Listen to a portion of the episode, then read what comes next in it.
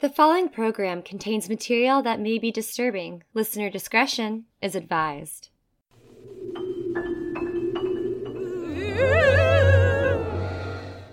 Hi. Hi, I'm your friendly neighborhood clown, Woo! Regina McDonald. I was gonna attempt a Wendy thing, but it didn't really work out. It turns out we neither of us own. That's a lie. I do actually own a light blue and white pale striped dress, but it's not like Wendy's style. It's like a halter. It's not super flattering.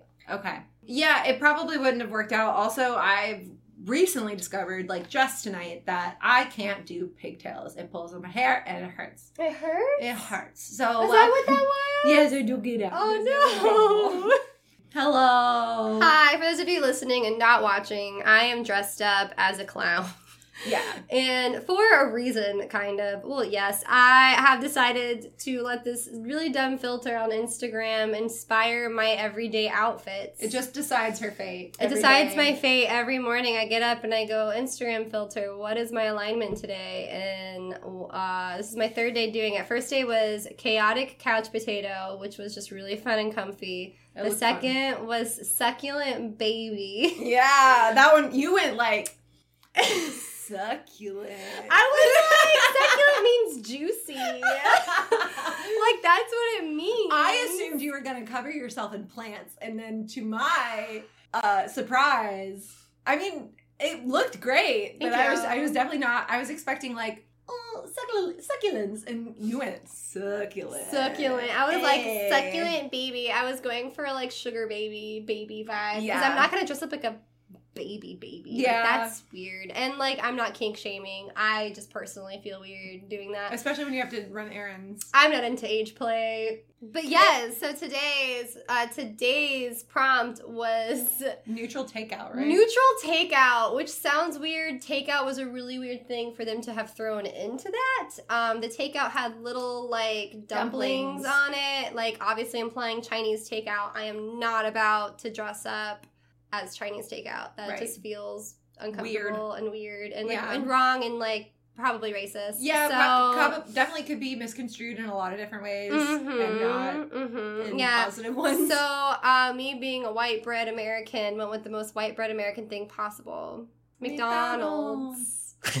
so, uh, yeah, check out my social media if you want to check up on Regina McDonald I mean, and it her turned war. out really good. And I was, I remember watching your story and being like, how the fuck is she gonna do that?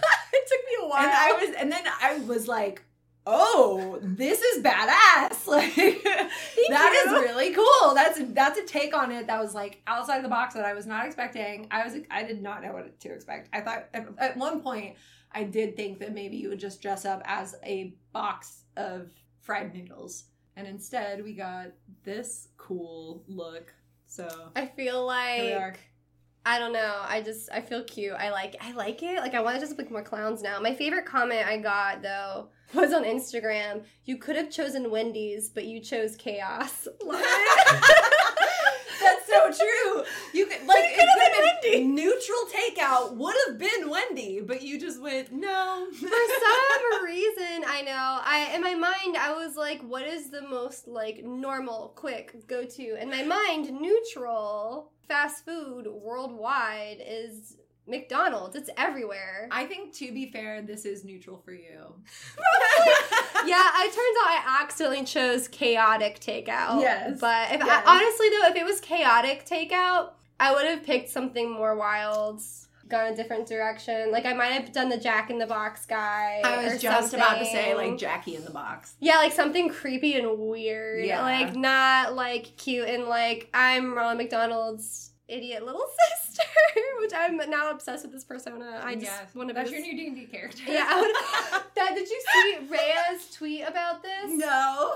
Oh my god. Okay, so first of all, that was of course one of my DMs, Devin, who commented I chose chaos. And then on Twitter, freaking Rhea retweeted my picture and goes, D&D idea. Everyone plays the heirs of fast food chains around the world trying to stop the takeover of the health food kingdoms by their corrupt parents Fuck Yes. and restore balance to the food pyramid. Okay, now I am so in. Oh yes, it's like, and the comments on that are like, so when do you want to run this game? Yeah, no, that is something I would actively either participate in or watch religiously. Yeah, so. far, oh my god, so far we have someone wanting to be Jack in the Box and someone wanting to be Dairy Queen. They're, they're gonna be Blizzard. Dairy Princess.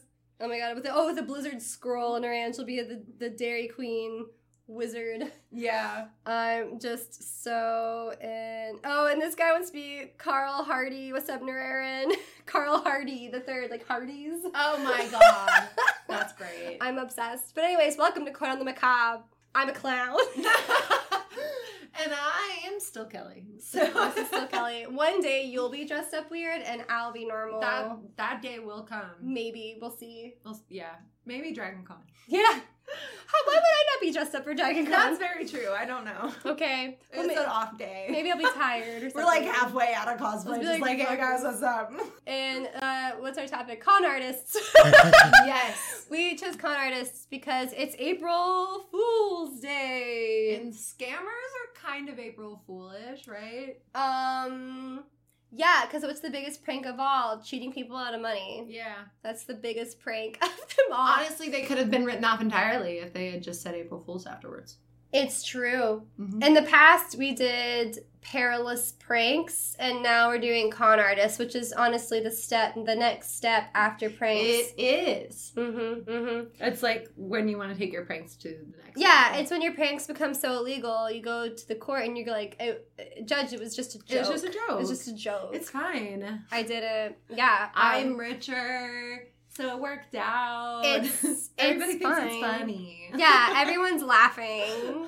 Everyone's laughing at how much money I have. We've talked about a few con artists in the past. I know H.H. Yeah. Holmes is more notorious for his murder hotel, yeah. but he was a con artist. Well, do you know any con artists, Kelly? Oh, Fyre Fest. That guy's a con Uh, artist. yeah, so Fyre Fest is definitely a fucking con artist. Um, I, you know, I was just talking to Brendan about this actually, about how he was asking me if I'd ever been scammed before, Ooh. and I haven't, uh, but he has because he got a lot of graduation money when he was going to college, and then while he's at the ATM, like he doesn't even have his money in hand yet. And he's going to the ATM, and this guy convinces him to buy speakers off of his truck that he like. They just were so overstocked, but they were the best speakers, and he was giving him a fucking deal because normally they're like like a thousand dollars, and he was gonna get him for like four hundred. Oh my god. Yeah, and so he was just like, "Wow, that's awesome."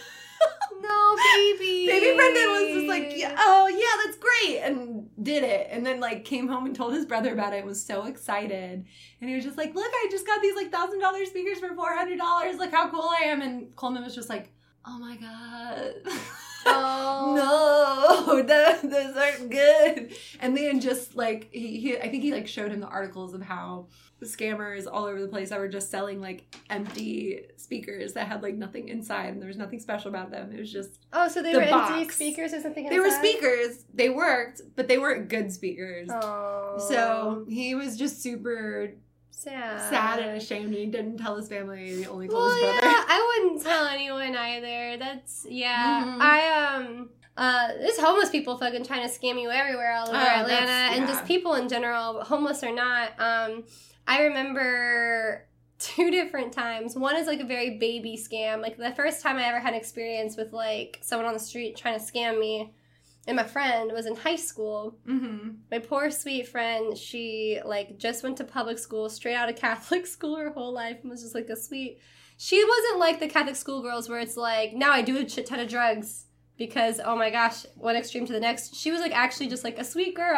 and just like liked everyone it was just really nice and all that stuff. Everybody is great. God She's is like, in us "Eh," all. Yeah, she's like, everyone's great. God's great. Love it all. Yay. And I took her to Little Five Points for the first time. And a homeless man came up and was just like, hey, do you guys have like $2.50? I'm buying this like, like I just need this like really specific thing. I'm just short on whatever. And Tess was like, I have a $5 if you have change. Oh no, honey. And like, and I didn't have time to react. Like, She- dude, I can see it in slow motion. You're just like, no. She handed him the five dollars and she was like, okay. And he was like, what? and she was like, "Can I have the change back?" And he was like, "What?" And she's like, "The the change for the five dollars." And he like pretended to not like know what she was saying, like almost as if there's like a language barrier all of a sudden. But like somebody who's And, like- asking you, uh, well, I guess he had he needed like the the just the two fifty to make up for it. Oh no, he didn't. I mean, he probably didn't really need it for anything. He just wanted money and was like, like a lot of people say that if they're like just short of buying like cigarettes or alcohol or Yeah. whatever, or they just make it sound like they had money and they just are really short just to get sympathy. Um, and then there was another time where my friend, her boyfriend was from Japan and he was visiting America for the first time because she had been living overseas in Japan for a while and you know had this cute Japanese boyfriend. He like came over and visited. Uh, they pulled into a parking deck in Atlanta. And this guy was like, "Oh yeah, it's like this much for parking." Which, by the way, a lot of people will try to scam you for parking if they just if, they, if it's a person that just walks up and there's no kiosk or anything. yeah. And he's just like, yeah, it's like this much for parking, like 20 bucks or something. And he only had a $50 bill and just like handed it to him, and the guy just walked off with it. No. And there was no payment for that parking lot at all. Oh no. Like the guy was like, yeah, I have change, I'll go get it, and like never came back. No. Oh, Mhm. that sucks. Yeah. And then my. The ultimate scams of all. Why didn't we think of this, Kelly? What? Is those fucking emails where people ask for money? The like. Oh, like I'm a the Egyptian Indian prince. Yeah, like I'm an Egyptian prince scam emails. But so there's another scam email that actually was targeting, I think, boomers who like didn't know any better. Okay, so this happened to my mom's boyfriend years back. This poor man. Okay, so someone got into an old friend of his email and sent this whole sob email explaining how they're trapped in another country, like they went on vacation and something happened with like losing their passport and whatever and they don't have the money to like leave the country and they're like stuck and like this crazy ass fucking story about being trapped in another country and how they need to be wired money to leave and he fucking did it No. and he like told my mom and my mom was like no. that was a scam you should have just called them if you knew them to be like hey is this you but no he panicked Oh, I mean, he has a good heart. I know, and like he just wanted to help because he didn't know. Yeah. But that's one thing some people will do, and then oh my god, now that I keep doing this, where we come up with one thing, and now I'm on a train of like, oh You're yeah, just like, oh, and then this, and then this, and then this. Actually, okay, this next one I want to look it up because it actually is a wild story of people trying to attempt to scam you by getting you freaked out by making you think they're gonna like harm a loved one, Oh. kind of thing. Oh, I remember you talking to me about this actually. Yeah, I read this. I don't know. I don't know how true it is. I read it on Tumblr in college, so like, fuck me if it's not true. But man, man, was it an interesting story. this So- is on NBC News, so So, so it's oh. actually legit. this is a real thing. Yes, Okay. I just found out. North Texas NBC News scam caller claims loved one is hurt and crash and then demands money. no. So basically, they call to make sure that you do, in fact, like have a brother. They're like, I called you because you were labeled like sister in their phone and whatever, and they're really hurt and don't know what to do. And then it turns into like, I'll kill them if you don't send me money. Like I taken them hostage. Like it just Ah. fucking turns. Yeah, and like they do it to get you in such a heightened like upset state, and they're just like, if you hang up, I'll hurt them. Like you can't yeah, get and off you the can't. phone. Yeah. And oh so, my God. um, that's evil. Yeah, God, and that and that like and they're claiming they they called because like you were listed as their emergency contact. And when you ask, um, what do you say? What the man say his name was? And they're like, oh well, he's unconscious, so like we don't know his name, Mm. and like just shit like that. That's Um, clever though. You gotta mhm. hand it to him for that. Like, and the caller asked, yeah, so here it is. The caller asked the girl for the name of her father, husband, or brother, and what type of car they drive to confirm it's the right person. And then when she should have asked them that. But I, I mean, you're not thinking that if you're like, oh my my brother's hurt. you Yeah. know, like that's not gonna be the, the thing on your mind. Like, Mhm. are you sure it's my brother? You know, because Right. like if someone says- if somebody calls you from their phone.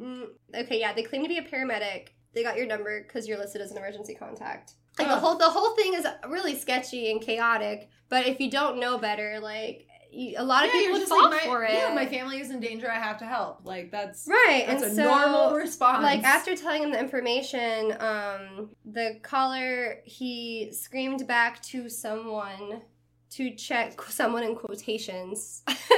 um, to check to see if the crashed car was a black suburban. Then came back to the phone and he says, "Yeah, that's your dad in the accident." The other story was a girl with her brother. This story I'm reading on NBC is like they're claiming that they have this girl's dad. Okay. Sorry if I said that really confusing. I, mean, I Um, kept up, so Thank you. And we've had some wine. Yeah. So that's bodes well. You might also just know me well and know that I talk in circles. The guy said your dad was exiting Exxon, the gas station, and he hit a 17 year old on a motorcycle. The 17 year old was my son, and now your dad is going to pay for the damages. And so it like takes a huge fucking turn all of a sudden. It is a really good scam. It's Yeah. fucked up. Oh yeah. And now that he's no longer claiming to be a paramedic, she's now talking to an angry family member wanting money to pay for the damages to their son. Yeah. He said he was kidnapped. They took him to apartments, and that he had my dad's phone and if he received calls or texts from you or anybody, we were going to put a bullet in your dad's head so she couldn't call her dad to confirm. So what I what I would have done? Oh fuck, but if anyone called, god damn it. But that's not fair. I mean, what do you do? What if someone else called? Mm, see, that's the thing. So the girl on Tumblr story I read, she texted her brother and was like, "Are you okay?" And he was like, "Yeah." And that's how she knew Mm. that it was a scam. This guy in particular thought like, worked nope, worked around that. Was like the same mm, guy. Dun dun dun. He learned from, from- his past mistakes, and this time things will be different. This time things will be different. He's gonna get his. So the caller wanted three thousand dollars in ransom. What I would have done is just drive straight to my dad's fucking house. Yeah. if he's local to me. Yeah, Um, or call like someone who lives with him or something. his wife, or- or if your mom is still married to him, your mom. Yeah. Sorry, we're that far gone with marriages that I just assume Just everyone's like, divorced. ah, they're obviously broken up. So. no, um, or like his girlfriend, or just somebody. Yeah, like someone, like a neighbor. Yeah, like, can you just see if he's home? yeah, That's what that's what I would do. I just text a bunch of people to be like, "Can you just go verify in person for me? Thank you. Don't call him, just verify." So she said, "My coworker told me ask him for a picture of your dad." So I said, "I want a picture of my dad." He said, "Lady, are you listening? We have your dad kidnapped, and we're going to put a bullet in his head. You can save the money for the funeral." Um, and he said, uh, "Are you there?" She started to respond, but then he hung up the phone at that point. Mm. Um, she said she was too panicked to doubt the story, which is a scare tactic that is used a lot in scams like this, where they try to get you so panicked that you can't think straight. Yeah, And she didn't want to call the caller back. She was scared to call her dad. Called 911 and reached a dispatcher, a dispatcher who called her dad, conferenced him in, and her dad said that he was home, safe and doing chores. The 911 dispatcher told her that they've gotten calls like this before, but the Dallas Police Department um, said it wasn't familiar with them specifically. Um, other departments were saying the scheme almost always starts with a loved one who is hurt and a paramedic need uh, needing cash. Yeah, so that's something to fucking look out for. Let's see, when was this article written? don't trust paramedics on the side. So this article was written in 2017. I read that Tumblr story in 2014. So this has been going on for some time. Uh, saved. I'm glad to know nothing like that's ever fucking happened to me.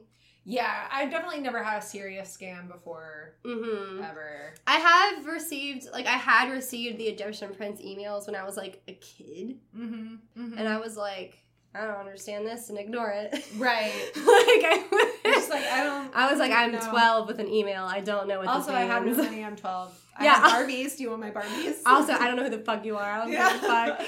Um, but Stranger yeah, danger. stranger danger. I'm surprised on our like con artist thing. Neither of us have picked something that is online. You know what? Yeah, I picked uh, a story from something that happened like a hundred years ago. Yeah, mine happened probably around the same time. Let's see. Hang on. really? Yours is that old too? 19 or 1882 to 1949. Well, I so think- 1949. That's not like I think it's because scam ago. artists these days, like, they can't go in for the long con anymore. Like, they get mm-hmm. caught too the quickly. pussies.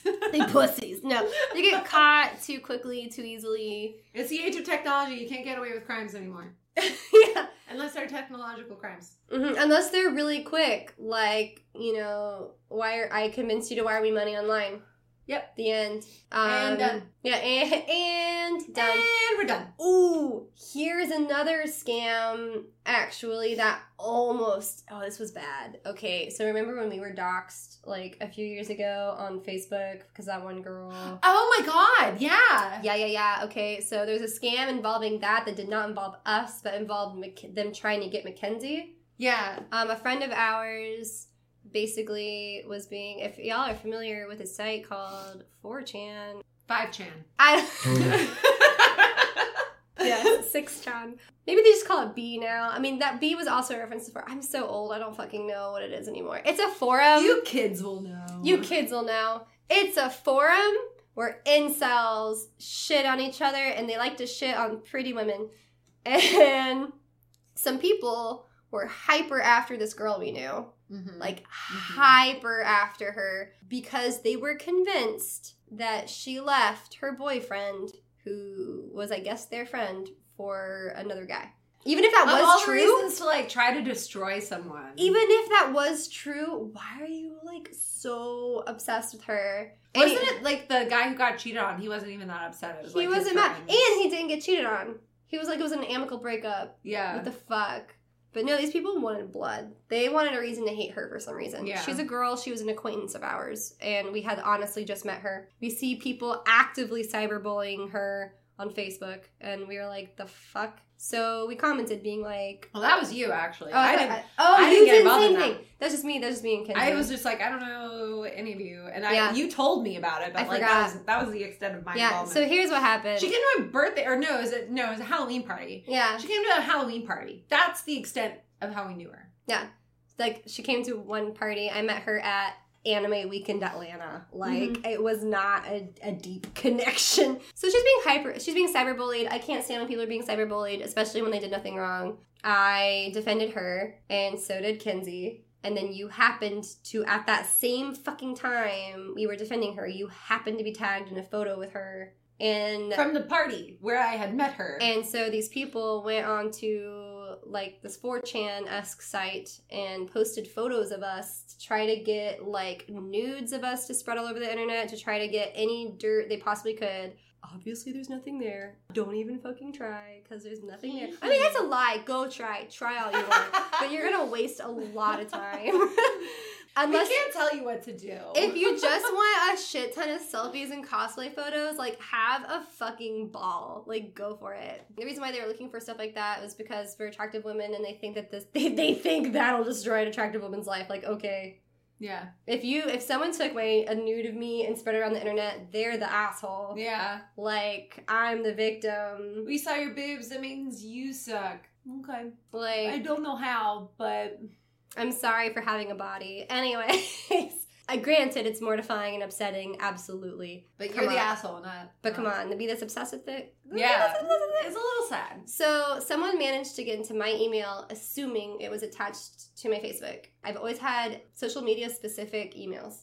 So they thought they thought they could use my work email to get into Facebook. Kelly got locked out of her Facebook. I got sent um, on Messenger. I got sent like a survey, and it was by I had mutual friends with the girl, and she was like a cute girl from like Atlanta, and she Mm. That's was like, "Hey, scam, the survey. Like my friends have told you about blah blah blah, and I was like, or have told me about you, and would you mind doing a survey for this? It would just like really help our company. And I was just about to move to Atlanta, so I was like, I'll make friends. oh, baby. I was like, I'll make friends if I take the survey. And so I take the survey, and it was like two questions. I was like, that's a really dumb survey. And then I get locked out of Facebook, and I'm like, no. And then Mhm. Katie's telling me about all these posts that are happening. I Yeah. had to like jump through hoops for like a day. a Yeah, half. people were put. This person was posting bullshit on the Kelly's profile and actively blocking me and Mackenzie, and it was a big. And that's how I, we knew it was these people in these comments is because the people targeting us on 4chan were like we they were had they got into Kenzie's profile as well. I was the only one who didn't get a profile hacked. I just had to beat my way back into my email. Mhm. Oh yeah, I forgot about your email thing. Yours took a while to get back into. My th- thanks Google. Uh, yeah, you had to like give them like a passport or some shit. I Yeah. it was like a, like big hoops to jump. I had to show multiple forms of identification. I was like, "Are you kidding me?" Um. Anyways, which like nothing bad came out of that. No, none of my info. Like I didn't have information To take. there really to take Yeah. because that's just not how I operate. Hello. Um. My parents have been working in computers since the eighties, so It's they since I was seven, they were like internet security. the story has a point. I swear to God, and there is a scam involved. So the people targeting Kenzie someone who had her phone number. Someone got her phone number and they texted her a link being like, someone's posting nudes of you online. And Mm. she's like, I'm not touching that link. yeah. She forwarded, she like copy pasted the text and sent to a friend and was like, I'm scared to touch this. What the fuck is this email? Unfortunately, her friend, um, Clicked on it. um, her male friend, because it's always dudes who do this, I swear, clicked on it. Kelly, oh no. they got hacked into their phone and they took They all, stole their money, right? they stole all of their money out of their bank account oh. and bought a bitcoin which you can't get that money back so their whole life savings into Ah, like crypto that's which they can't access that yeah, because it's not even under their account. mm-hmm Did they ever get it back? I don't know. I should probably ask Kenzie about that, but I remember hearing about it and my heart sank. I was like, holy shit, that's terrifying. That's fucking terrifying. Yeah, that's awful. These people were going after us hard, man. I was like, fuck, like Jesus Christ. Ugh. They wanted blood just because we wanted to defend a girl who like existed, who was dating a guy and How then broke she. up with another guy. How dare. yeah. But uh, now that I've told this very long-winded, I've got to start learning how to like bullet point my Condense. bullet point my stories. Like that was so much. I'm so sorry. Um, but if you want to go into your thing, I'm so excited to hear about it. Okay, so it's less exciting than I had hoped it would be, but it is still kind of an interesting story. I found out where the term Ponzi scheme comes from. I just assumed that was like a saying, you know? Is Ponzi a person? Ponzi is a person. That's what I thought. Is Ponzi scheme a pyramid scheme? yes. Okay. Charles Ponzi. He's born in Italy in 1882. We don't need to go into his background too much, but basically, um, in 1903, he comes to Boston um, on the SS Vancouver. Um, he says he had 250 in his pocket, but had a million in hopes and dreams. I'm screaming. he had to learn English. Um, so he spent a few a few years like doing odd jobs along the East Coast. Um, eventually taking a job as a dishwasher in a restaurant, and he just slept on the floor there. Um, Oh, sad, sad story. yeah, he got, but he got fired because he he worked his way up from like dishwasher to waiter, but he got fired because he was stealing and shortchanging customers. So Yeah. goodbye. Goodbye. you Um, are s- stealing. Mm-hmm. It's done. So in 1907, he moves to Quebec because he has failed in the U.S. to make any money. He's a failure. Time to go to His- Canada. His million dollars in dreams didn't get him shit. Surprise, surprise. This is the real America. Because he chose to steal from a fucking Yeah. restaurant. so But he knows French though, right? Okay, so That I- he ha- you have to know French to live in Quebec legally. So this is the part of it. Um, so he goes to Quebec, becomes an assistant teller in a new bank called Banco Zarossi. Um, it's a bank that's started by Luigi Zarossi to service the influx of Italian immigrants that are arriving in the city. He had this winning personality. He's really charismatic. He spoke English, Italian, and French Oh. um, which all helped him to get this job at the bank. And it was at this bank that he first sees this concept of uh, what they say robbing Peter to pay Paul, uh, which is basically like Zarossi paid 6% interest on bank deposits, which was like double the going rate at this time. So basically, they were people who were investing. They were taking that money and giving it to people who needed money. So they're Robin Hooding Basically, people. they're just like, oh, and then we'll, you know, we'll return it. So they're whatever. stealing from the rich to give to the poor and then pay back the rich. Not even necessarily. It's just like stealing from the rich to give to other rich to keep their business in business. and to then pay other rich. So like Yeah. stocks. yeah, So um, eventually he Ponzi uh, rises to bank manager. Um, however, he found out that the bank was in serious financial trouble. Go figure. Because of bad real estate loans, and Zarossi was funding the interest payments not through profit on investments, but by using money deposited by newly opened accounts. So it was all just super fucking shady. The bank eventually failed, and Zarossi fled to Mexico with a large portion of the bank's money. So this guy just like got So- away with criminal theft and then took it, ran to Mexico. Ponzi stayed in Montreal and for some time lived at Zarossi's house, um, keeping the man's abandoned or help helping the man's abandoned family. That's a cat. So I'm ready to hear how this active criminal. Okay, so well, okay, the, the Zarossi at this point is the criminal. He's he's like stolen some money from restaurants in the U.S. Canada doesn't care. Oh, They're this cool. isn't Ponzi. No, this isn't Ponzi. This is Zarossi. Zarossi. and he has taken these profits from the bank. Like Ponzi sat back and watched it happen and didn't say shit. He knew what was going on. He just like didn't get involved. So he is still like semi criminal, but he's not as criminal as the motherfucker who opened the bank, ran the bank, took people's money, and then ran away to Mexico with it. It's like if you watch someone get bullied and do nothing, you're no better You're just than the the, bully. yeah. Which, like, I say that like it's a joke, but like actually, you It is suck. true. It sucks. It's Yeah. you, you watch someone get bullied, you do nothing. Like, mm, defend your fellow humans. Okay, Mm. so so Ponzi stays back. Zarossi like straight up just dipped, left his family behind, and took the money and went to Mexico. So Ponzi is like, okay, well, I guess I'll go take care of your family, and he goes over to his house, which I think is just like he wanted a place to stay and was just kind of like under the guise of like, I know he left and I'll help, you know, kind of thing. so is Zarossi the one who stole from the restaurant, failed, went to Quebec? No, Ponzi is the one that stole from the restaurant, went to Quebec, and then got then watched this- Zarossi's bank. And then okay, and then watch this crazy shit go down. Right, exactly. So now he's living at the Zarossi house since Zarossi left and went to Mexico. Um, and his plan was to return to the US and start over. Um, but he's penniless, and this proved to be very difficult because he can't get to the US without money. Eventually, he walked into the offices of a former Zarossi customer who uh, it was Canadian warehousing. Um, he found nobody was there, so he just wrote himself a check for $423.58 in a checkbook that he found. Checks are the dumbest concept to me. But It's it's, such a peculiar number, though $423.58. I think they did it to make it seem like this was a very specific purchase. yeah, you're right. That's probably it. Um. Oh, I just remembered. I'm sorry. I just remembered another scam that happened to me. Um, with people stealing your credit cards and your debit cards and stuff. To like when people steal a number and they buy shit with your money. Oh my god, that happened to me like a couple years ago when I was living with you, and it was fucking bullshit. Yeah, that happened to me. Uh, yeah. So heads up, if you go to a gas station ever and you use your debit card, Don't. hit credit. Yeah.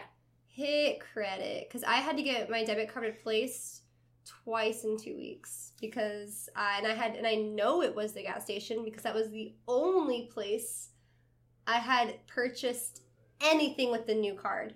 Mm-hmm. Mm-hmm. Mm-hmm. Yep. Don't put your PIN number in a gas station. Never do it. They Don't have like it. little things that they can. Uh, okay, anyway. sorry. Sorry. Ponzi goes to this old bank customer, Canadian warehousing, writes himself a check because nobody's there, and he just decides there's a checkbook there, might as well use it. And he forges the the signature of the director of the company because he knows the director of the company's name since he was working with the bank that he was the manager at. So he gets confronted by the police, who had taken note of these like sudden expenditures um, after the check was forged. And Ponzi apparently just hel- holds out his wrist and he goes, "Yep, I'm guilty." he's just like, "It was me. Yeah, go ahead." Um, Wow, he just didn't want to put up a fight. yeah, he's just like, "Oh, you caught me, coppers." Oh, you got me this time. Um, so he ended up spending three years at St. Vincent de Paul Federal Penitentiary, um, which is a obviously a penitentiary. this is the 80s? This is no, this is uh 1907. Oh, for some fucking reason, I thought you said like 1980. Oh, Okay, no. So $400 is so much It's a lot. more money there. And I honestly, okay, I think that in my story, the woman I'm going to talk about, which happened in like 1915, I think they counted for inflation.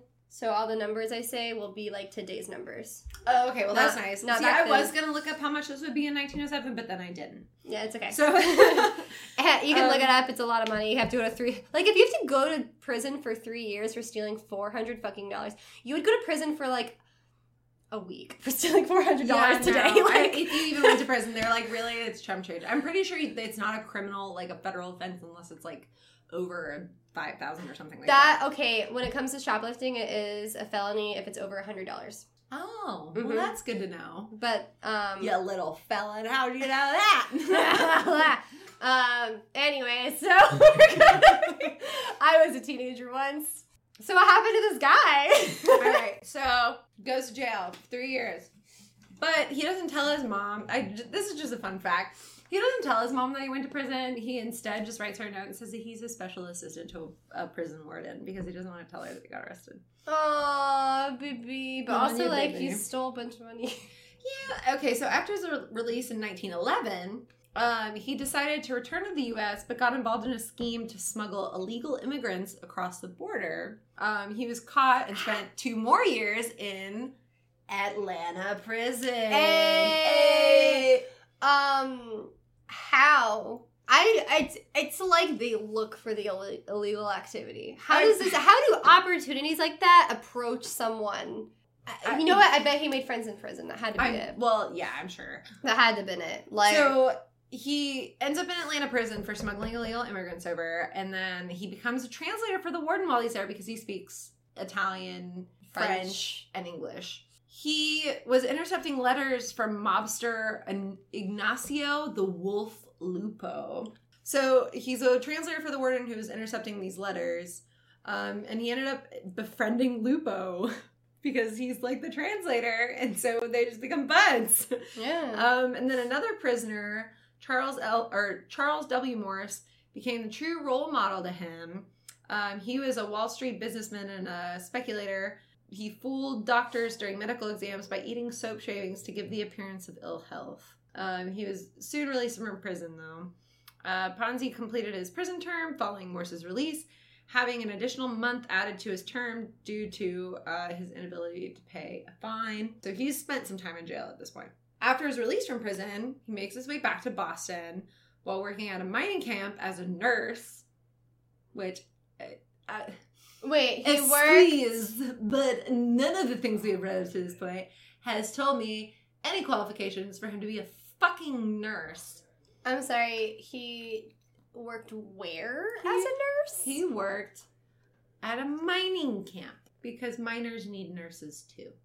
I mean, yeah, but I mean, they I all get the black thing. lung. Yeah. People could do anything in the fucking medical field if you were convincing enough. All right. So while he's at this mining camp, he comes up with the idea of going to another mining camp, starting up a utility there that would supply water and power and selling its stock. So actually like a pretty decent idea. But he had a fellow nurse named Pearl who suffered severe burns and he volunteered to like help by donating some of his skin. Yeah. You can do that? Yeah, he yeah, he donates 220 square inches of his skin from his back and legs to Pearl.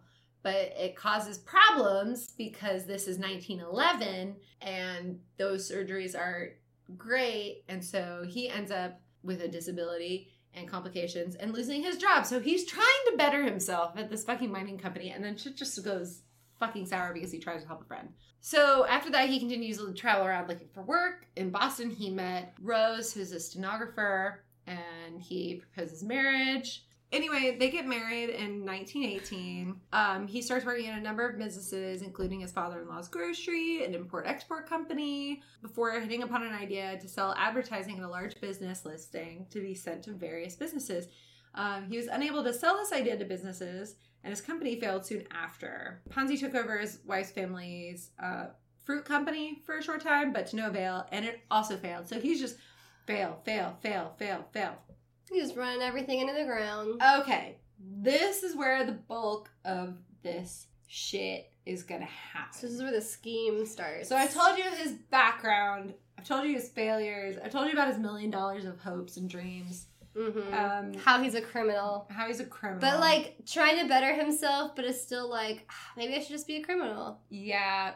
Summer of 1919, Ponzi decided to set up a small office at 27 School Street, Boston, coming up with the ideas and writing to people he knew in Europe, trying to sell them as opportunities. Um, a few weeks later, later, he received an, a letter from a company in Spain asking about the advertising catalog.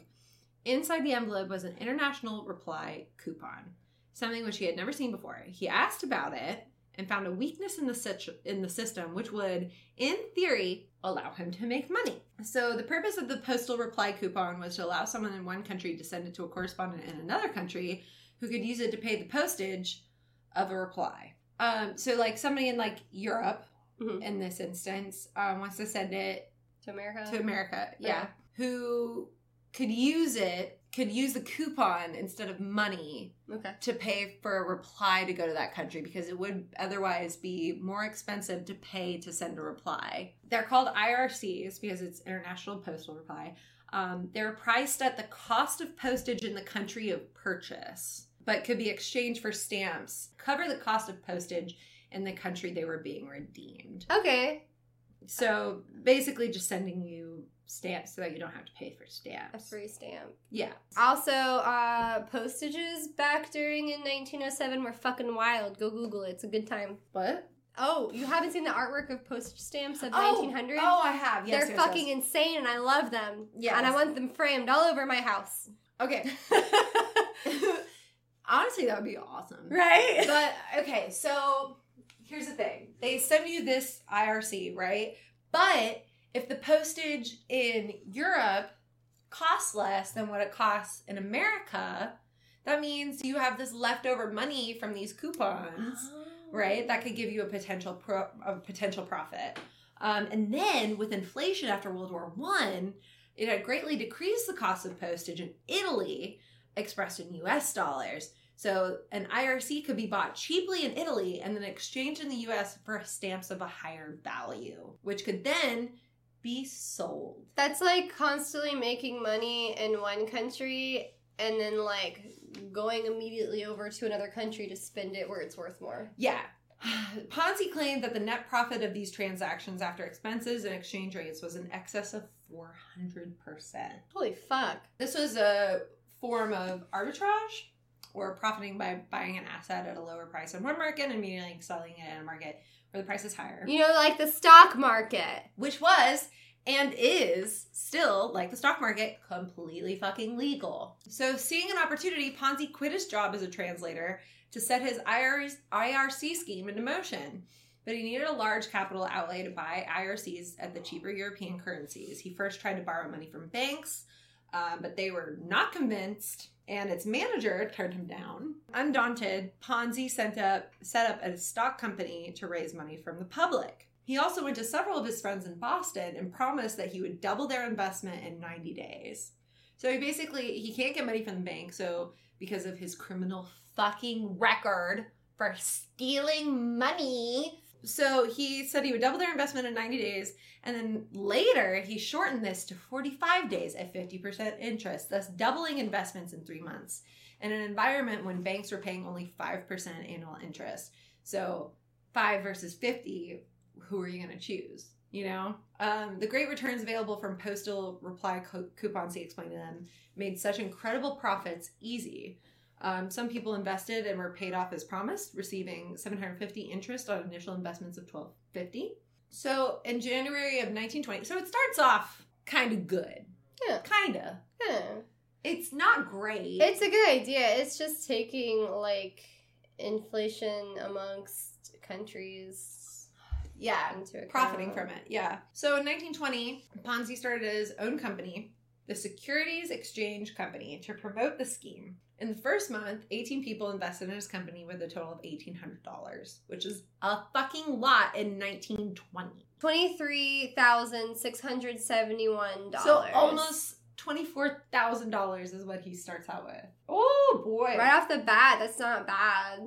It's not amazing, but it's not bad. Okay, so what he does though, he starts off with 18 people who invested with 1800. He pays them promptly the very next month, but he does it with the money that he gets from the newer people that are investing in this company. Tell your friends. And so they're the new people come in, he takes their money uses it to pay off the people who started the first 18 people he started off with. Mm. And that's how it goes. So Ponzi set up a larger office, this time in the Niles building on School Street, which is, I, it's still on the same fucking street. Word spread and investments came in even more. So he's like, tell your friends, tell your friends, tell your friends. And then they did. They did tell their friends. They told all their friends. Ponzi hired agents and paid them generous commission for every dollar they brought in.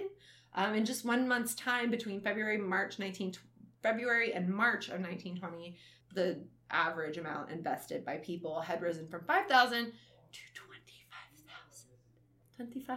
$25,000 in 1920. All right, let's check that. That is Oh my gosh. three hundred twenty-eight thousand dollars and seven hundred. Oh my god, they, they have the breakdown right here. 60,000 to it went from basically 60,000 to 320,000. So um okay, so as Frenzy is building, Ponzi hired agents to seek out new investors in New England and in New Jersey, and at that time investors were being paid impressive rates, which subsequently encouraged others to invest. So by May 1920, he had made $420,000, which is equivalent to five million four hundred thousand in today's money. But four twenty, blaze it. Blaze it plus eight thousand. So, so by June 1920, people invested. I'm just gonna skip the 1920 money. By June 1920, people had invested 32 million into this scheme. Um, by July, he was raking at a million dollars per week and rising. In 1920. See, when you lived in another country and they're like the American dream, this is the bullshit they're This talking about Ponzi schemes. So, um, by the end of July, he was approaching a million dollars per day. What? yeah. So, How end much of, end of okay. So what? By the entire country so let, let's let's let's write this up. End of June, he is at a million dollars a week. End of July, a million dollars per day. Oh. That is what has happened because of these international reply coupons. So Ponzi began depositing the money in the uh, Hanover Trust Bank of Boston um, in the hope that once his account was large enough, he could impose his will on the bank or even be made its president. Um, he was like, since I have a controlling interest, you know, I, I can take priority, basically. Oh. He is like, I'm after power. I'm after power and money, and I already have the money, so let's do the power thing. So Holy shit. he bought a controlling interest in the bank through himself and several friends after depositing three million. And by July 1920, or 1920, 1920, 20, Jesus 19, 20, 20. so by July 1920, Ponzi had made millions. People were mortgaging out their homes and investing their life savings, but most uh, most of them didn't. Most did not take their profits, but reinvested. Um, so Ponzi's company, meanwhile, had to set up branches from Maine to New Jersey. He's just all over the fucking place. Oh God. Um, even though Ponzi's company was bringing in fantastic sums of money each day, a simplest financial analysis would have shown that the operation was running at a large loss. As long as, as long as money kept flowing in, existing investors could be paid with the new money. This was the only method Ponzi had to continue providing returns to existing investors, as he made no effort to generate legitimate profits. Wait, so all the money was just money that was coming in to eventually be paid back? It's literally a pyramid scheme. So, well, like, yeah. I he's sitting at the fucking top. 18 people start here, and then they bring in 18 people per person. And so all of the 18, those people below them are getting all their money up at the top. And then more, those 18 people below them, below them, are sending in their money, which is going into the people that are above them. It's literally the pyramid scheme. It's literally it creates. Before before we knew what a pyramid scheme was, this is the pyramid scheme. Are, aren't people calling a pyramid scheme now um, multi-level marketing? I, you know, people who are shitty, yeah, we know what it is. Just because you give it a fancy new name doesn't mean it's something fancy. I just see a lot of people making fun of women online about it. Apparently, There's like the skincare products where it's like, or um, Mary Kay. Mary Kay's one? Okay, I wasn't sure. I suspected. I okay, so the pyramid schemes I am most familiar with was when I was a child trying to get into acting in Mhm. middle school. Do you remember Barbizon? Mm-mm. Well, no, that sounds familiar actually. Mhm, because they showed up at every goddamn career day of every middle school ever to tell every little girl ever that they could be a professional model. I don't know if they're still around today, actually. But Barbizon was like, I'll get into that when you're done, but that's a whole thing. So yeah, I mean, so this is how pyramid schemes were basically invented. It's like, and I mean, I was listening to a doc, or I was watching, listening, I was watching a documentary like recently. Um, that you can find on Netflix. I have to figure out what it's called, but it um it was talking about like essential oils and how those have turned into pyramid schemes. Yes, so, like, there's a Bob's Burgers episode about it. yeah, and this is like here's your oils, but you have to buy the oils in order to make money off the oils, and then you have to bring in more people so that they when they make money, mm-hmm. you can make money off them. So, So- you technically can make money, but you have, but you're a small percentage of the people. Okay, okay, okay. So with companies like that, like you can be part of that, like fifteen percent Yeah, who makes money, and But you can the make thing a is- ton of money. and but- you can, but you have to be a very small percentage of that company to actually be able to do it, and everyone else is following their money money in it to see if they can try, and I then kind of give up. to be honest, like you kind of have to put your morals aside for it because you have to know that what you're doing is you're going to be benefiting from the people that you pull into it. Oh And yeah, while they're going to be at a loss until they can do the same thing to somebody else. You're you're basically fucking them over. I've had people actively harass me to be part of these companies because, it's I be, make money. right because I am um an extroverted person. Mm-hmm. I mean, you could probably make a ton, but anyway. But I don't want to do that. yeah, no, I, I have a friend who, bless him, he is the most charismatic person I think I've ever fucking met. You met him too, my old roommate. Oh, baby. Yeah, and Yeah. he was like, I'm gonna be a dentist, I'm gonna be a dentist. And then one day, I mean, he's literally the most charismatic person you could ever fucking meet. And he one day is just like, actually, I can make a shit ton selling timeshares. And then he did. And then he did. And he made a shit ton of money. Okay, so anyway, so I mean, it, it does work if you're like charisma. if you don't give a fuck ass. about stealing about stealing people's money and like making people believe that they too can make that money. They just have to sell their soul. Like, okay, Yes. okay, then, then I guess do it. But Yeah. if you're like me and you feel kind of bad, don't fucking do it. But imagine for like the first time ever that this concept is ever coming up and nobody has any idea. I Like, just feel like a genius. yeah, it's it's it's fucking genius. It really is. So Ponzi's initial investors consisted of working class immigrants like himself. Um, but gradually, as news traveled upward and many well-to-do Boston Brahmins, I don't know what Brahmins what the fuck? Brahmins. Okay. Anyway, basically well-to-do people in Boston. They also invested in a scheme. And in its heyday, nearly 75% of Boston's police force had invested in the scheme. Yeah, my dude. Oh, that's when it gets dangerous. When That's you're scamming like, your, the police force. But they don't know. They think it's like a legitimate thing. Oh, it's a it's a class in Hinduism. It's Boston it's Brahmin. it's like uh priests, teachers, protectors. It's like you up there. Uh, oh, okay. So it's basically like, okay. So that means we have religious people and we have the police force up in here. Yeah. That's basically what that means. Okay, so that's good to know.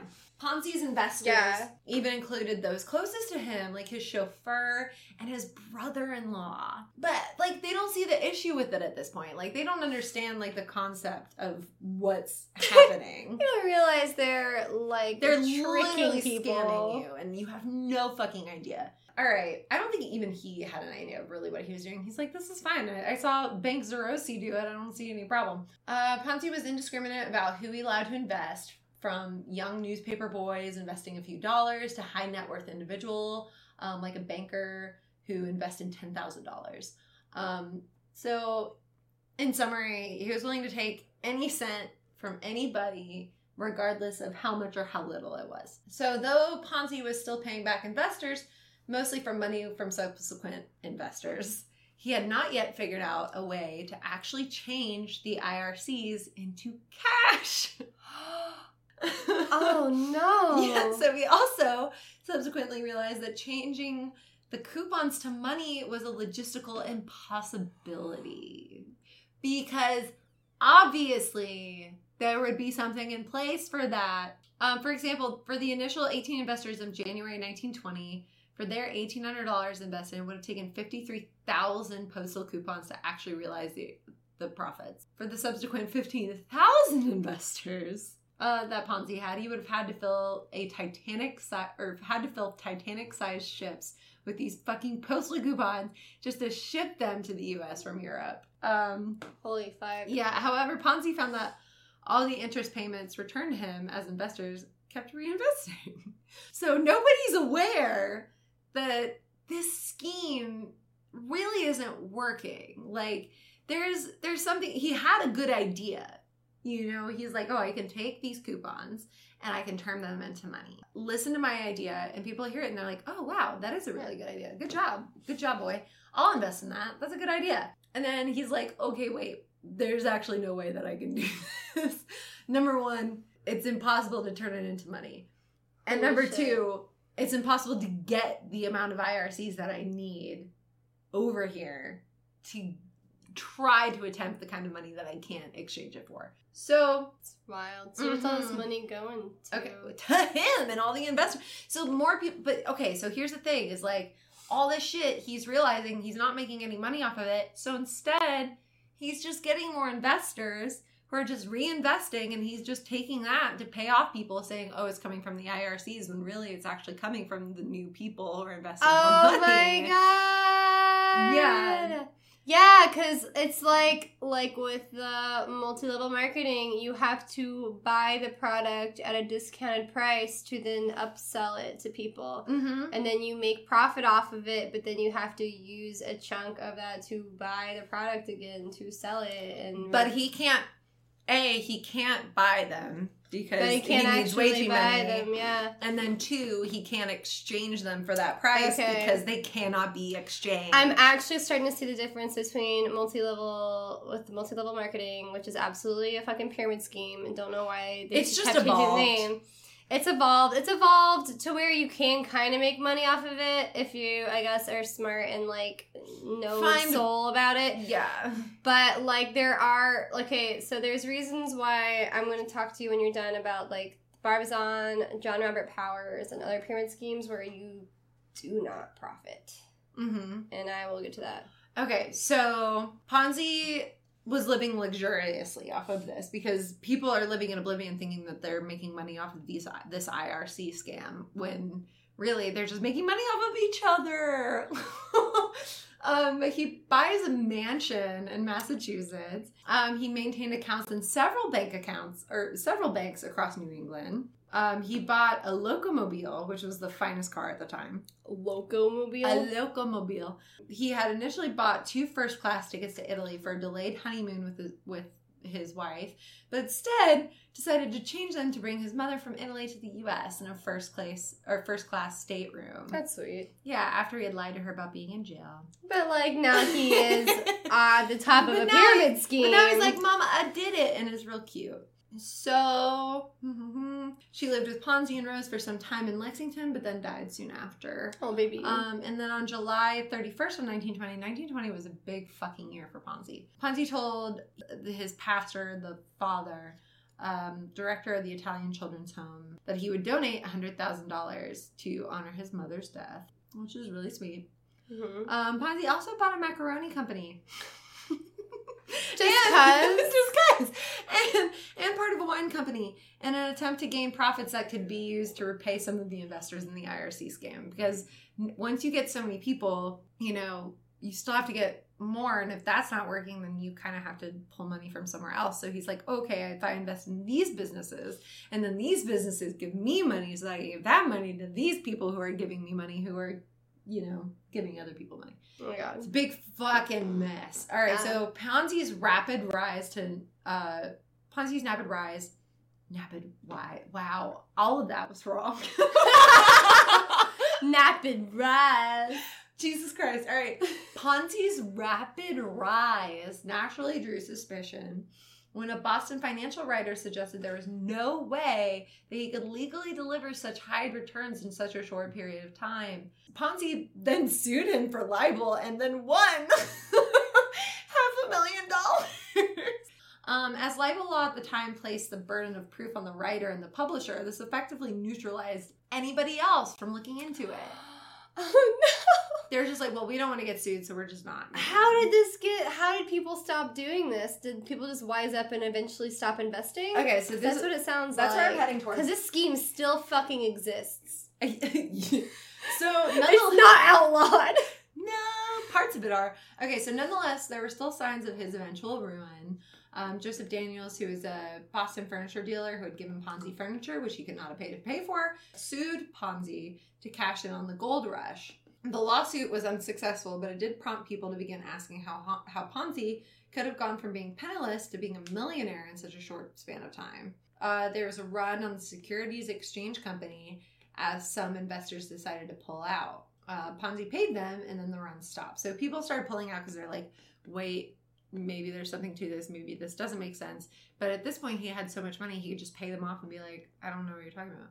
What are you saying? Doesn't make sense." And they're like, "We forgot. Thank you for the money." So on July 24th, 1920, again, big year for Ponzi, the Boston Post printed a favorable article on Ponzi and a scheme that brought in investors faster than ever. Oh my god. At that time, Ponzi was making $250,000 a day, which is basically past a million dollars. No, I thought that was. I thought that was. No, a million. The million dollars I said per day was in today's money. So, So the twenty. So the two hundred fifty million.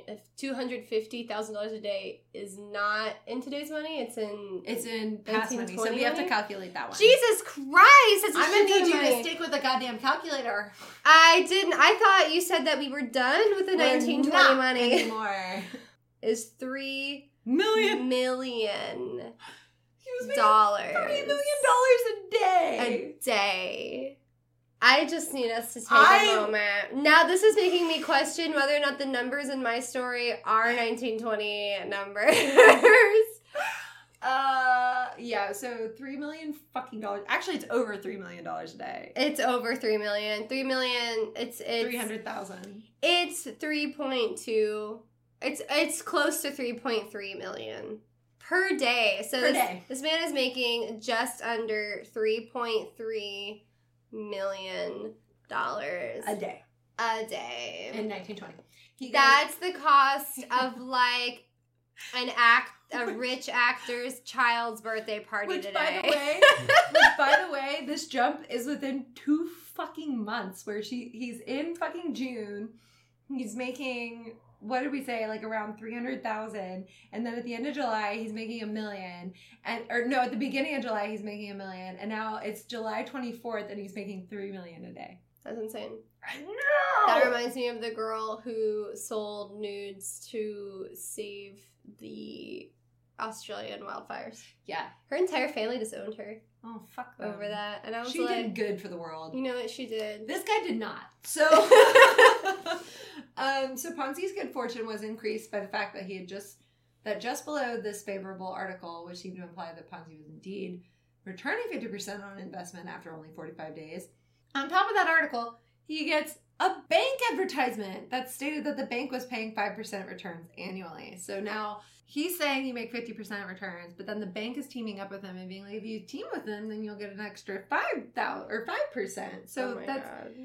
Oh man. All right. So, next business day after this article was published, Ponzi arrived at his office to find thousands of Boston Boston citizens waiting. To, Bostonian. yeah, Bostonians. There you go. Waiting to give him their money. They're just like, yeah, let me in. You know. Um, despite this reprieve, the Post acting publisher um, and the city editor were suspicious. And they assigned they assigned investigative reporters to look into Ponzi because this is just in fucking insane. Like the man, the fact that this man is making three point three million dollars a day, they're just like, how? How? How? They're like, oh, that's great. You get this awesome article. Good for you. You get more people. I guess good for you. But fucking how? At this point in time, I'm sure banks are like, in this economy, how? we This- just went through a pandemic. we just had World War One. Like we had a lot of uh, finances as a country, a lot of expenses. this is like right after World War One. Like it's in, it's World War One, right after World War One, which Yeah. World War One was like what, nineteen seventeen? Nineteen nineteen was uh, the fucking like influenza pandemic. Mhm. And now we're in 1920, where this man is making 3.3 million dollars a day, and I will continue to say that. Like this country is uh, like we need help. So he was also under investigation by Massachusetts authorities.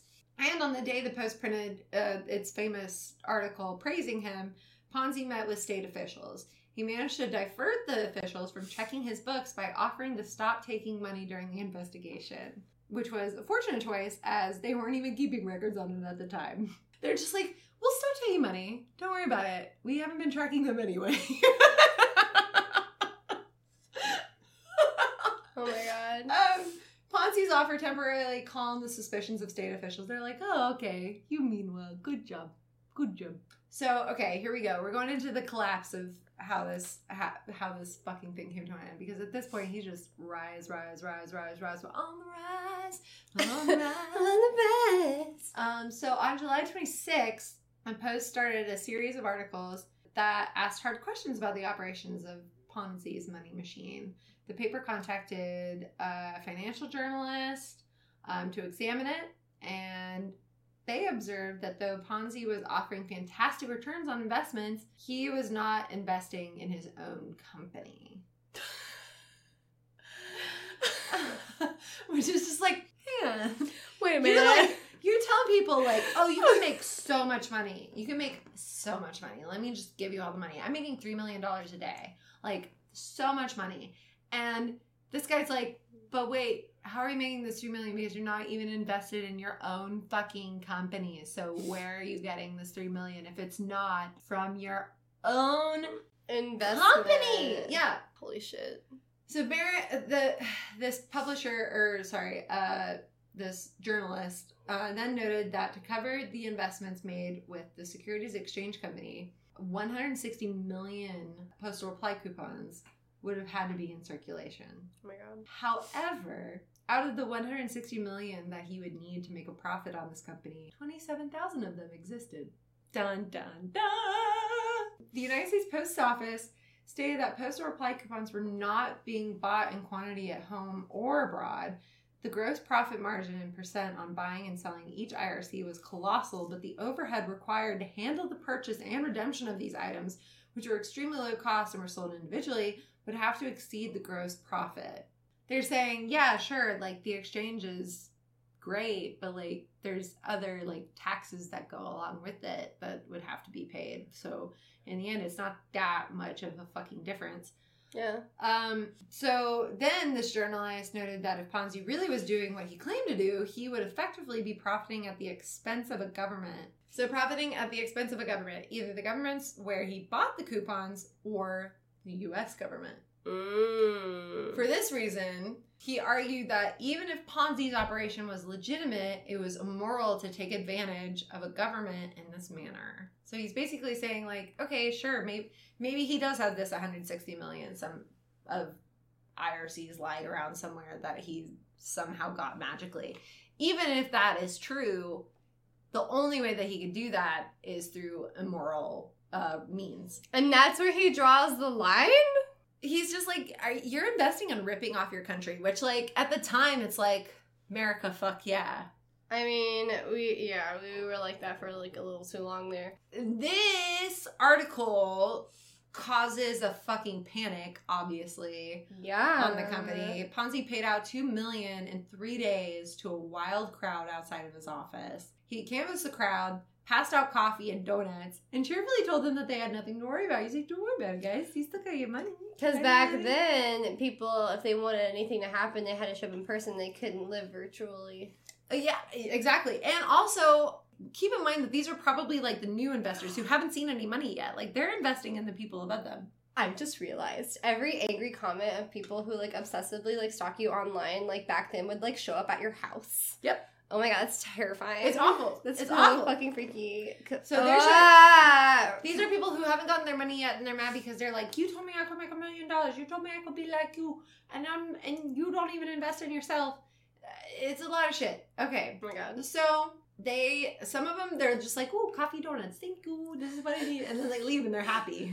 um, but however, this attracted the attention of the U.S. state attorney, or the U.S. attorney. Sorry, U.S. state. That doesn't make any sense.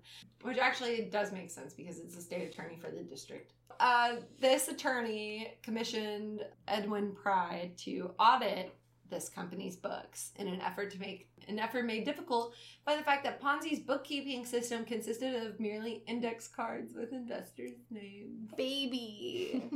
Were they in like a like- Pokemon card like like binder? like, there's like, look at all my cards that I've collected. Yeah, it's basically just. I'm, I'm sorry, this story's going on much longer. No, it's fine. It's actually you said it wasn't that interesting. It is interesting. Okay. And it's interesting because we are so familiar with these schemes today and if anyone listening is too young to know the scheme, you will know the scheme. Yeah, One day you will know it. You will know someone who has fallen victim to it. We all do at some point. Just don't be that person. So okay, so this journalist looks into him. He cover he basically finds all these fucking problems with the machine, if you want to call it that. And then this attracts the attention of the U.S. or U.S. State Attorney of Massachusetts, who's like, okay, we're gonna fire, we're gonna hire an investigator to look into your books. They look into his books, find out that there are only index cards in a Pokemon book. like Yu-Gi-Oh card binder. Yeah, this is my summation of it. And I'm gonna try to rush through the rest of this. In the meantime, Ponzi hires a publicist. Um, however, his publicist quickly becomes suspicious of Ponzi. he hires a publicist to like cover up his sus- him being suspicious, but he becomes suspicious. Unfortunately, he hires a publicist with a conscience. Yeah, so he becomes suspicious of Ponzi's endless talk of post reply coupons, um, as well as the ongoing investigation against him. He's just like, "Mm, I don't know if I want to be a publicist for somebody who's actually fucking guilty. He later described Ponzi as a financial idiot who did not know how to add. Amazing. the uh, the denouement for Ponzi began in late July when McMasters found several highly incriminating documents that indicated Ponzi was merely was merely robbing Peter to pay Paul, just like we talked about earlier. So McMasters, uh, who was this um, who was his publicist, went on to his former employer with the information, and his former employer offered him five thousand dollars for his story, um, which I feel like Ponzi probably could have paid more, but maybe his conscience plus five dollars, five thousand dollars, which is still a lot of money. I don't know how much, but it's a lot. Uh, so his, the former employer offers him five thousand dollars for the story. It's printed in the Post in August, and his article declares Ponzi hopelessly insolvent, reporting that while he claimed seven million in liquid funds, he was actually at least two million dollars in debt, with interest factored in. McMasters wrote Ponzi was as much as four point five million dollars in the red. oh my god. So this is basically like a fucking slam down on this dude where he's like, he's not making anything. Yeah. The story touched off a massive run, and Ponzi paid off in one day. Then he sped up plans to build a massive conglomerate that would engage in banking and import export uh, operations. So, Massachusetts Bank Commissioner, however, became concerned that if major withdrawals exhausted Ponzi's reserves, it would bring the banking system to its knees. So now the, the banks are getting fucking involved in this. It's gonna fuck them up. The bank commissioner's suspicions were further aroused when he found out a large number of Ponzi controlled accounts had received more than $250,000 in loans to keep up with investing. Oh my This led Allen to speculate that Ponzi was not nearly as well financed as he claimed. Since he was getting large loans from the bank he effectively controlled, he ordered two bank examiners to keep an eye on his accounts. Bank examiners reported that enough investors had cashed their checks on Ponzi's main account there that it was almost certainly overdrawn. Allen, uh, the bank commissioner, then ordered Hanover Trust, which is the bank, not to pay out any more checks from Ponzi's main account. He also orchestrated an involuntary bankruptcy filing by several small Ponzi investors. Uh, the move forced the Attorney General to release a statement that there was little to support Ponzi's claims of large scale dealings in postal coupons. State officials then invited Ponzi note holders to come to the Massachusetts State House to furnish their names and addresses for the purpose of the investigation. On the same day, Ponzi received a preview of Pride's audit, which revealed Ponzi was at least $7 million in debt. Oh. Because he's not making any money, he's just taking people's money. Yeah, he's taking people's money to And give back paying- to other people. Exactly. So, uh, um, it all came crashing down for Ponzi. First, the Post came out with a front page story about his criminal activities in Montreal 13 years earlier, including his forgery conviction and his role at Zarossi Scandal Bank. Then that afternoon, bank commissioner seized the bank that he owned, basically due to numerous irregularities. The commissioner thus inadvertently foiled Ponzi's plan to borrow funds from the bank vaults as a last resort in the event of all other efforts to obtain funds. So by the morning of August 12th, Ponzi's certi- certificate of deposit at Hanover Trust, which had been worth 1.5 million, was reduced to 1 million after bank officials tapped into it to cover the overdraft. Even if he had been able to convert it into cash, he would have only 4 million in assets. Amid reports that he was about to be arrested any day, Ponzi surrenders to federal authorities morning that morning and accepted Pride's figures. He was charged with mail fraud for sending letters uh, to his marks, telling them their notes had been matured. He was originally released on uh, $25,000 bail, which. But it doesn't even matter because he was immediately rearrested on state charges of larceny, for which he posted an additional $10,000 bond. So it went from $25,000 to $35,000. Um, so after the Post released the results of the audit, the bail bondsman feared Ponzi might flee the country and withdrew the bail for the federal charges. Um, the Attorney General Allen declared that if Ponzi managed to regain his freedom, the state would seek additional charges and seek a bail high enough to ensure Ponzi would stay in custody. Finally, we're at the end. The news brought down five other banks in addition to the one that he owned. Ponzi's investors were practically wiped out, receiving less than 30 cents to the dollar. They saw their financial pictures all but destroyed. They lost about 20 million. Holy shit. Man, he just like crippled Chicago. Wait, well, that's Oh no, 19 not Chicago, Boston. Boston. So they lost about 20 million in 1920 dollars. They lost approximately 200 million in today's money. Yeah. oh my god, that's colossal. Yeah. So by comparison, um, there's another s- similar scheme by Bernard Madoff. The Madoff, um, you've heard of that, right? Madoff. No.